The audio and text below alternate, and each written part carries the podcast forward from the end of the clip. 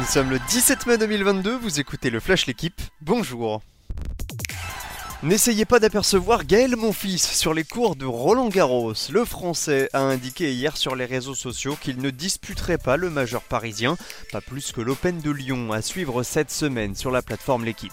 Monfils est gêné au talon, il devra en passer par une intervention pour retrouver la plénitude de ses moyens.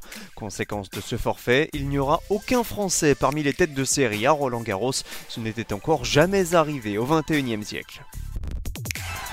Arsenal a peut-être dit au revoir à la Ligue des Champions. Les Gunners sont perdus hier soir 2-0 à St James Park face à Newcastle.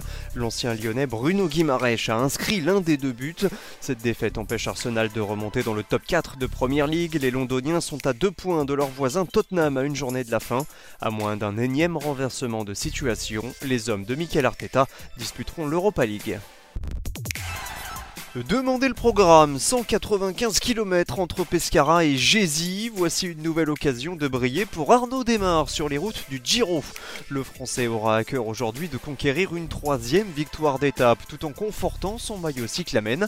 Mais attention, la côte de Montsano à moins de 10 km de l'arrivée pourrait aussi servir de rampe de lancement au puncher, à l'instar de Mathieu Van ou de Binyam Girmay.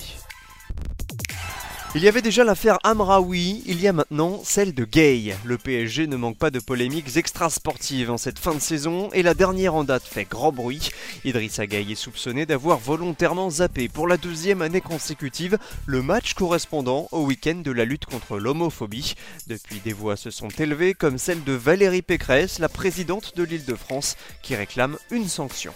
Merci d'avoir écouté le Flash l'équipe. Bonne journée